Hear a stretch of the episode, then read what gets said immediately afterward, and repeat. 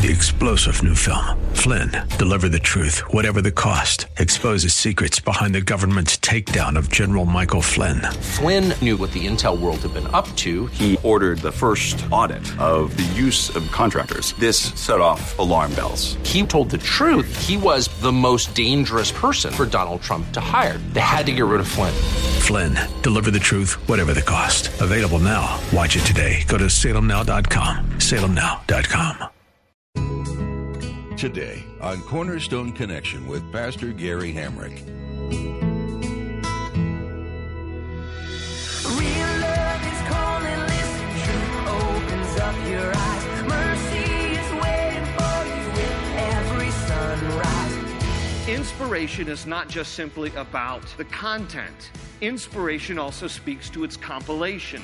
Do we believe that God moved in the hearts of these particular church leaders at the time to pass these things through a test that God orchestrated design so that eventually what we have here is the sum total of the revelation of God?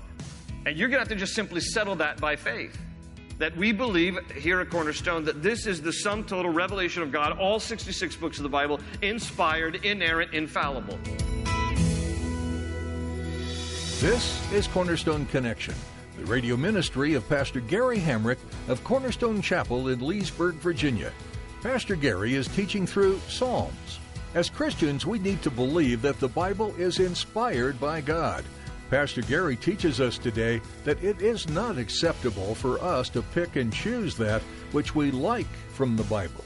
We cannot look to it as merely a book of moral guidelines or interesting stories. Instead, we must hold it as God's Word. We must see it in its entirety as God's absolute truth. Once we accept the Bible as His finite truth, we can then attempt to follow its teachings with the goal of upholding all its values. Live with Jesus and His Word as the center of your life. Make no compromises. At the close of Pastor Gary's message today, I'll be sharing with you how you can get a copy of today's broadcast of Cornerstone Connection. Subscribe to the podcast or get in touch with us. But for now, let's join Pastor Gary in Psalms chapter one nineteen for part two of today's message titled, The Blessings and Benefits of the Bible.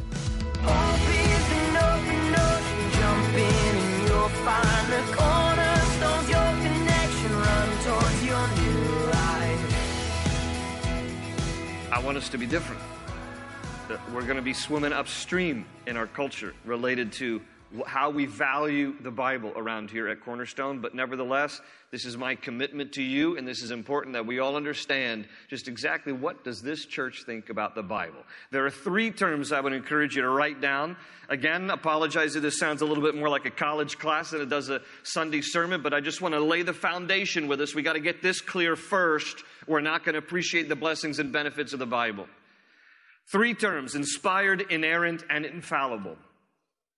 Now, the first term is inspired. When we talk about the Bible as being inspired, we don't mean it like we would say that Shakespeare was inspired to write a good play or Michael Bublé was inspired to write a good song, okay? Inspiration, when we talk about it in terms of the Bible, is much more than that. What we mean is that God is the source of the Bible and that He worked through human authors to bring forth specific words of what they originally wrote. So here's a working definition for those of you taking notes. Inspired means God's revelation expressed through men who were vessels of His thoughts and intentions.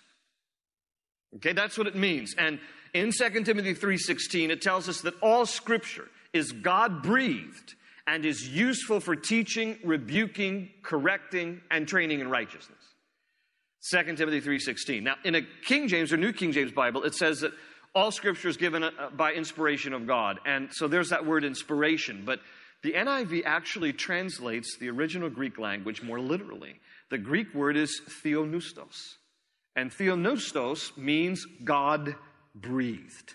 This came directly from God, breathed into the hearts of human vessels to be able to write how they were inspired to communicate the themes, messages, and words that God wanted to communicate.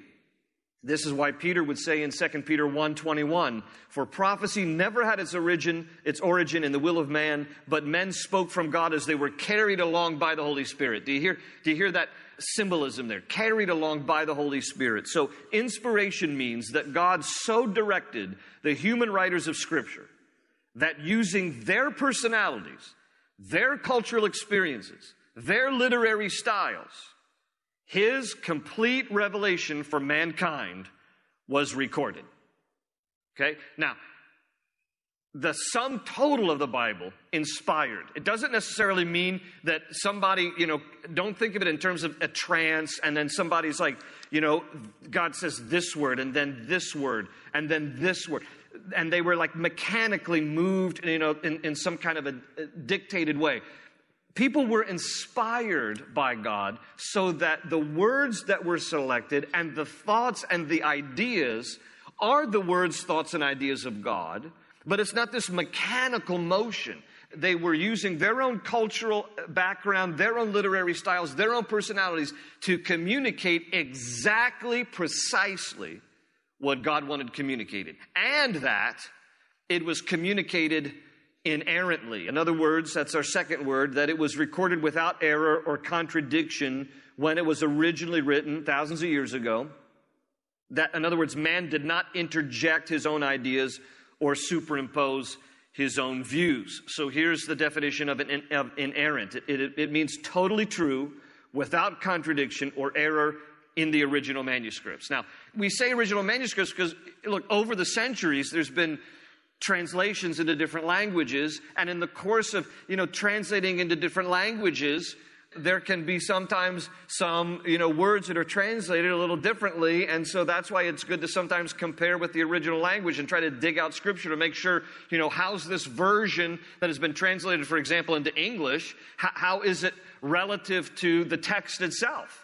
And so that's why that's why I will constantly, you know, joke about the Message Bible, because it's not it's not a translation, it is a paraphrase, and in my opinion it's a terrible paraphrase, and the way that it speaks about things that don't give you the true meaning of the original language and intent. But otherwise we say original manuscripts, the original writing. Now, now let me tell you a little bit about the Bible, and again, this is the kind of thing that people will ask me from time to time, but not necessarily something that if you invited a friend they were wanting to know by the end of the day. But here's how it works, okay? sixty-six books, thirty-nine in the Old Testament, twenty-seven in the New Testament. Human authors inspired by God, who's really the author, forty of them. Around forty different writers of the Bible. When you take all of the prophets and all of the apostles and those who were neither, who ended up being a part of the compilation of the Bible, about forty different authors. sixty-six books, forty different writers, three languages. The original languages of the Bible were Hebrew, Old Testament, Greek, New Testament. There's a little bit of Aramaic in both. Hebrew, Greek, and Aramaic. Written on three different continents, Africa, Asia, and Europe. Over sixteen hundred years total. From cover to cover, about sixteen hundred years. And here's the beauty of it. You got forty different writers, three languages, three continents, sixteen hundred years. And yet, the beauty of it is, it is thoroughly consistent, without contradiction, and with one central theme, that God loves mankind and His redemptive plan for us, expressed in the Bible, redeeming us from sin through the life, death, and resurrection of Jesus Christ. All of this harmonious, consistent, not contradicting. Listen, let me...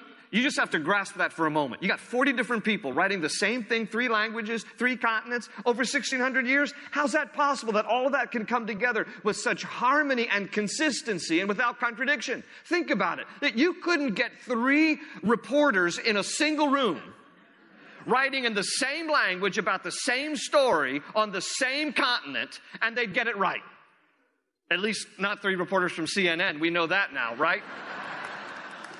Fake news. But anyhow,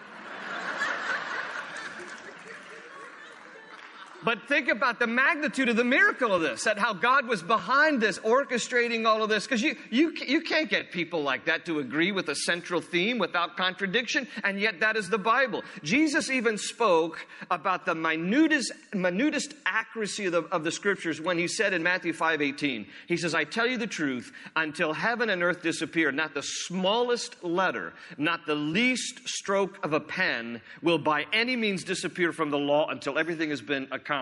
Now, what Jesus is saying there is he's referring to the smallest letter of the Hebrew alphabet, which is the letter Yod. And he talks about the smallest letter and the least stroke of a pen. There are little marks in the Hebrew language over certain letters and inside certain letters that if they are there or are not there, it changes the entire meaning of a word.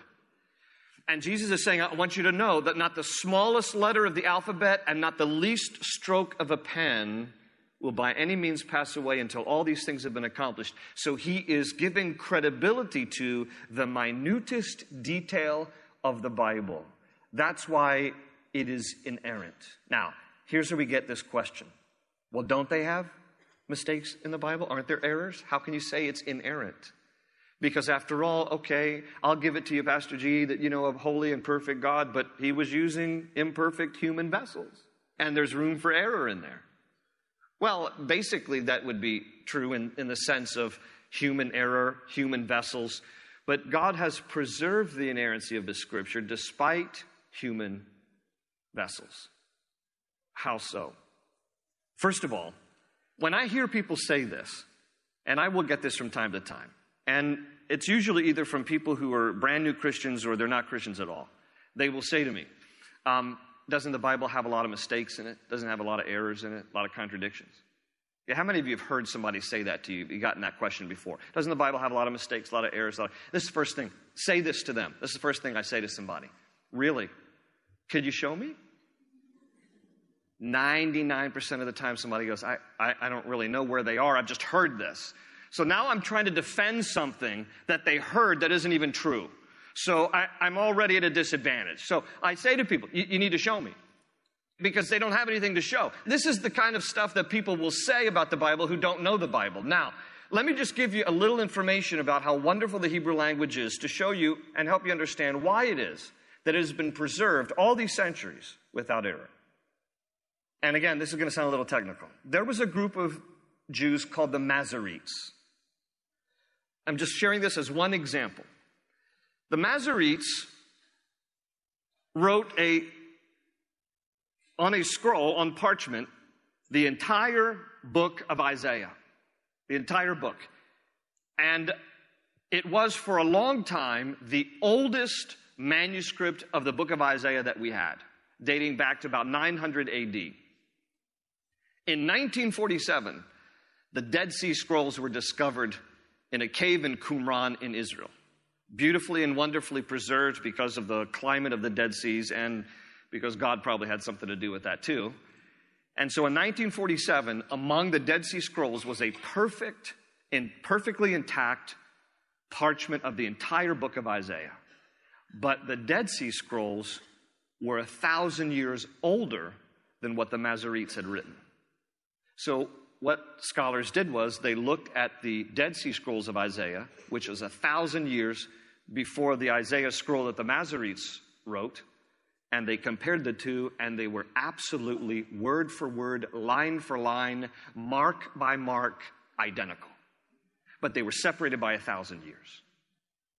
Now, one reason for this accuracy is you can thank the scribes. The Hebrew language is one of a few ancient languages that have a numerical value attached to each letter. So the ancient scribes, when they were transferring and copying texts, when they would finish writing a line, they would add up the numerical value of all the letters on this scroll, and they would compare it to all the numerical values of the scroll from which they were copying. And if the math did not add up, they threw the whole scroll away and started over. So the accuracy has been preserved in wonderful ways, to say nothing, of course, of the hand of God that has been behind it. Now, what about some of these apparent contradictions? We're going to give you one, but for the sake of time, I, I can't go through all of these and, and try to explain everything. But I'll give you one example. Years ago, I saw an article in Newsweek It was an article that was on the front cover. It was around Easter time, and it was about, quote, the contradictions in the Bible. And so I'm looking, I'm looking at this, and I'm going, okay, great. Here's, here's some other real, you know, whiz-bang scholar now going to try to shred the Bible. And, and so I'm reading through it. And here's an example of just the silliness without understanding context, okay? So in Newsweek, they talked about, and maybe you've heard this too, there's a contradiction in the Bible. Remember when Jesus drove out the money changers? Remember when he was, you know, really all bothered and, and kind of went off on, you know, driving all the money changers out because they had polluted the house of God? Well, John's gospel said it happened at the beginning of his ministry. His public ministry was three years. Matthew's gospel says it happened at the end of his ministry. Oh, says Newsweek and others, it's a contradiction. Is it the beginning of his ministry? Is it at the end of his ministry? Let, let me ask you a question. If I have a couple of friends, and one friend says to you, I saw Hamrick, I saw him go into McDonald's and get an ice cream cone at lunch. And I have another friend who says to you, I saw Hamrick, he went into McDonald's at dinner time and got an ice cream cone. One says he went in at lunch, one said at dinner time. By the way, not out of the question. And you hear each of these friends. Now, you, you can draw the conclusion, well, one guy said it was lunch and one guy said it was dinner. Or you can draw the conclusion that he did both. Jesus drove the money changers out twice, once at the beginning of his ministry, one at the end of his ministry. So things that even look like apparent contradictions aren't actually apparent contradictions. You take the sum total of Scripture and you realize that it's communicating the larger message. So I got to run through this. The next word, infallible. Infallible means accurate, reliable, and trustworthy for all matters of faith and practice. That's what the Bible is. In other words, you can trust and rely on the truth of the Bible for your life. There's nothing about it that will ever lead you astray. Nothing about it will ever deceive you. That God's promises are true and His word will never pass away. Jesus said in Matthew twenty-four thirty-five that heaven and earth will pass away, but my words will never pass away. So how did all of this get compiled? We have, again, sixty-six books of the Bible. How did all of this come to be that we hold in our hands today? Again, a little classroom for you, but for those of you who would take notes on this so you can intelligently answer. Listen, you know, look, you're going to get sometimes these questions, or you might have these questions. So I just, I want to help you understand, what is the background? How did it happen? Is it reliable? There's very little dispute about the Old Testament. The reason is because ancient Jews already understood that the ancient prophets were legit. They come strolling into town, and, and the Jewish people understood. They're speaking on behalf of God, and when they would say things and they would come to pass, there was kind of little doubt. So the Old Testament, from Genesis to Malachi, has been embraced for as long as anybody has recorded Scripture, okay? It's the New Testament that's a little tricky. How did the new? How did those twenty-seven books of the New Testament get included in the Bible? And, and here's the answer. Early church fathers gathered together to answer this question. And there were two council meetings that the early church fathers had in the fourth century. One was called the Council of Hippo in, in three, um, three ninety-three A D and the Council of Carthage at three ninety-seven A D. Both of those are towns in North Africa. Early church fathers got together, Council of Hippo, and then later Council of Carthage, and they looked at four criteria for deciding what ancient manuscripts, letters, epistles should be included in our New Testament to make the completion of what we call the canon of Scripture from cover to cover. And here were the four criteria that they looked at: authorship, authority, accuracy, and acceptance. Okay, I'm going to rattle through this real quickly, but this is how they came to the conclusion. They looked at these four criteria. First, authorship. Was the author a known and recognized prophet or apostle? Someone who was substantiated by the spiritual community? And if not, was he at least endorsed by an apostle or a prophet? For example, Luke was not an apostle. He was not even Jewish. He was a Gentile doctor, but he wrote the Gospel of Luke and he wrote the book of Acts. However, Paul, who was an apostle, quotes Luke and legitimizes Luke in that sense. So his authorship was okay, as well as everyone else who was judged among the twenty-seven books of the New Testament. The second is authority. Does the writing come with authority in it? Have you ever noticed, for example, in your Old Testaments, when you read like the prophet Isaiah, does Isaiah ever say, listen, I got something that's kind of on my heart. I don't really know if this is going to make much sense, but I'm going to share it with you anyway? No, no, no, Isaiah, it's like, and, and then the word of the Lord came to Isaiah, and the word of the Lord came to Jeremiah. Is there authority in this? Are they speaking on behalf of God? Or is this, is, is they kind of pandering and, and maneuvering and using words that don't seem like they have much authority? And so the New Testament writers were judged in a similar way. Thirdly, accuracy. Did the writing contain accuracy of doctrine? Was it consistent with Orthodox teaching? Were details and events and locations referenced in the letter accurate? So they looked at accuracy. Then they fourthly looked at acceptance. Was it widely accepted by the early church at large? Was it circulated and read? Did the early church fathers quote from them? Uh, for instance, the New Testament quotes hundreds of passages out of the Old Testament. Paul quotes Luke. Uh, Peter quotes Paul. They all quote Jesus. So is there wide acceptance among the early church that they understood this was legitimate? Now, you put all these together and you could still end up saying, this sounds pretty man-made. A bunch of people got together, Council of Hippo, Council, Council of Carthage, it sounds like something at the zoo, and, and, uh, and, and they're deciding what books go in the Bible. But here's what we need to understand. Inspiration is not just simply about the content. Inspiration also speaks to its compilation. Do we believe that God moved in the hearts of these particular church leaders at the time to pass these things through a test that God orchestrated design so that eventually what we have here is the sum total of the revelation of God? And you're going to have to just simply settle that by faith. That we believe here at Cornerstone that this is the sum total revelation of God, all sixty-six books of the Bible, inspired, inerrant, infallible. The rule of faith and practice. Now, real quickly, because I get this question a lot, those of you with Catholic backgrounds, you will say to me, my Bible, my Catholic Bible has some different books in it. Yeah, you have fourteen extra books in your Catholic Bible called the Apocrypha that we don't have in, in, our, in our Bibles. And the reason is because the Council of Hippo and the Council of Carthage decided those particular letters, though they might be historical, were not reliable and did not pass the mustard of these four criteria. In the fifteen hundreds, the Catholic Church got together in the fifteen hundreds, eleven hundred years after this was settled by the Council of Hippo and Carthage. The Council of Trent, Roman Catholics got together in the fifteen hundreds, and they said, we want to include other letters in our Bible that up to that point had never been included. So I personally don't believe the Apocrypha is inspired, inerrant, and foul. It might be historical, they might be some interesting reads, but they don't pass the test. Jesus never once quoted from the Apocrypha. He quoted all the time from the Old Testament. Any of the Apocrypha books he never quoted from, as did none of the apostles, none of the prophets. And there's actually a boatload of inaccuracies, especially related to geography. So for that reason, we don't have them in our Bibles, and, and, I, and I wouldn't include them along the list of the uh, inerrant, inspired, infallible Word of God.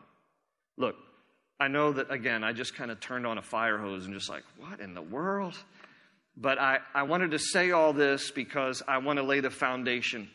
Next week, we're going to start to unpack Psalm one nineteen. And if you don't appreciate the Bible itself, you won't appreciate the blessings and benefits inherent in it. In Psalm one nineteen, one oh five, it says that this book is a lamp that guides me. In Jeremiah fifteen, sixteen, it says this book is food for my soul. In Jeremiah twenty-three, twenty-nine, it says this book is like a fire that refines me and like a hammer that breaks up the hard parts of my heart.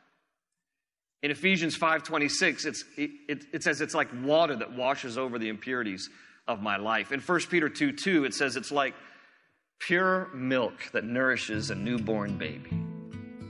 All the wonderful attributes of God's Word contained within, but we must read it, believe it, and apply it. Otherwise, it has no value to our souls. So read ahead, and let's be prepared next week to start to unpack Psalm one nineteen.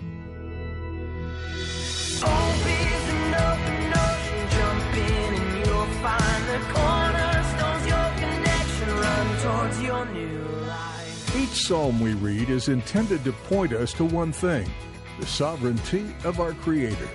Through pain, tears, joy, and praise, we meet a new characteristic of God with each new chapter. Though we don't know the melodies that accompany this collection of old, we benefit from the deeply passionate and poetic words.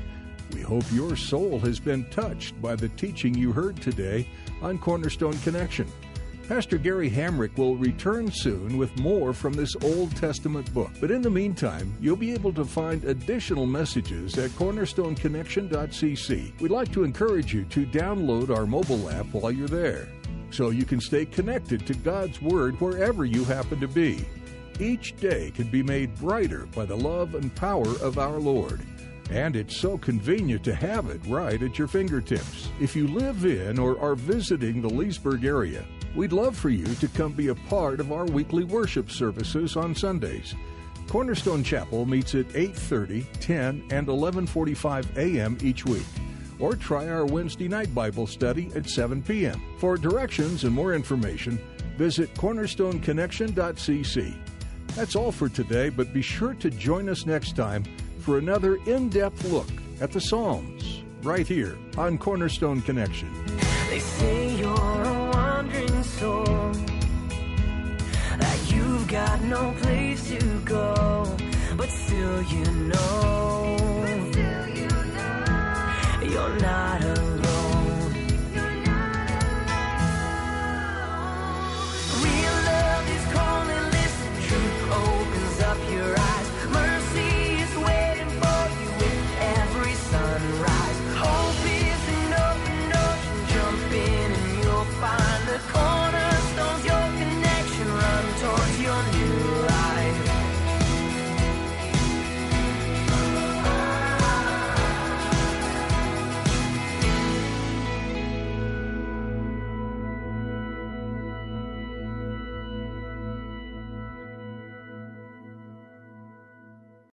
Three-star General Michael J. Flynn, head of the Pentagon Intelligence Agency, knew all the government's dirty secrets. He was one of the most respected generals in the military. Flynn knew what the intel world had been up to. He understood its funding. He ordered the first audit of the use of contractors. This set off alarm bells. The explosive new documentary, Flynn, Deliver the Truth, Whatever the Cost, and covers the facts behind this scandal. Flynn told the truth. He was the most dangerous person for Donald Trump to hire. I find out the worst enemy that I'm going to face in my life is right here in America. They took my assessment and they wanted me to change it. And I was like, I'm not changing it. They had to get rid of Flynn. With in-depth interviews, archival footage, and never-before-seen personal records of the man behind the headlines. I just felt like I was drowning. Flynn, Deliver the Truth, Whatever the Cost. Available now. Watch it today. Go to salem now dot com. salem now dot com.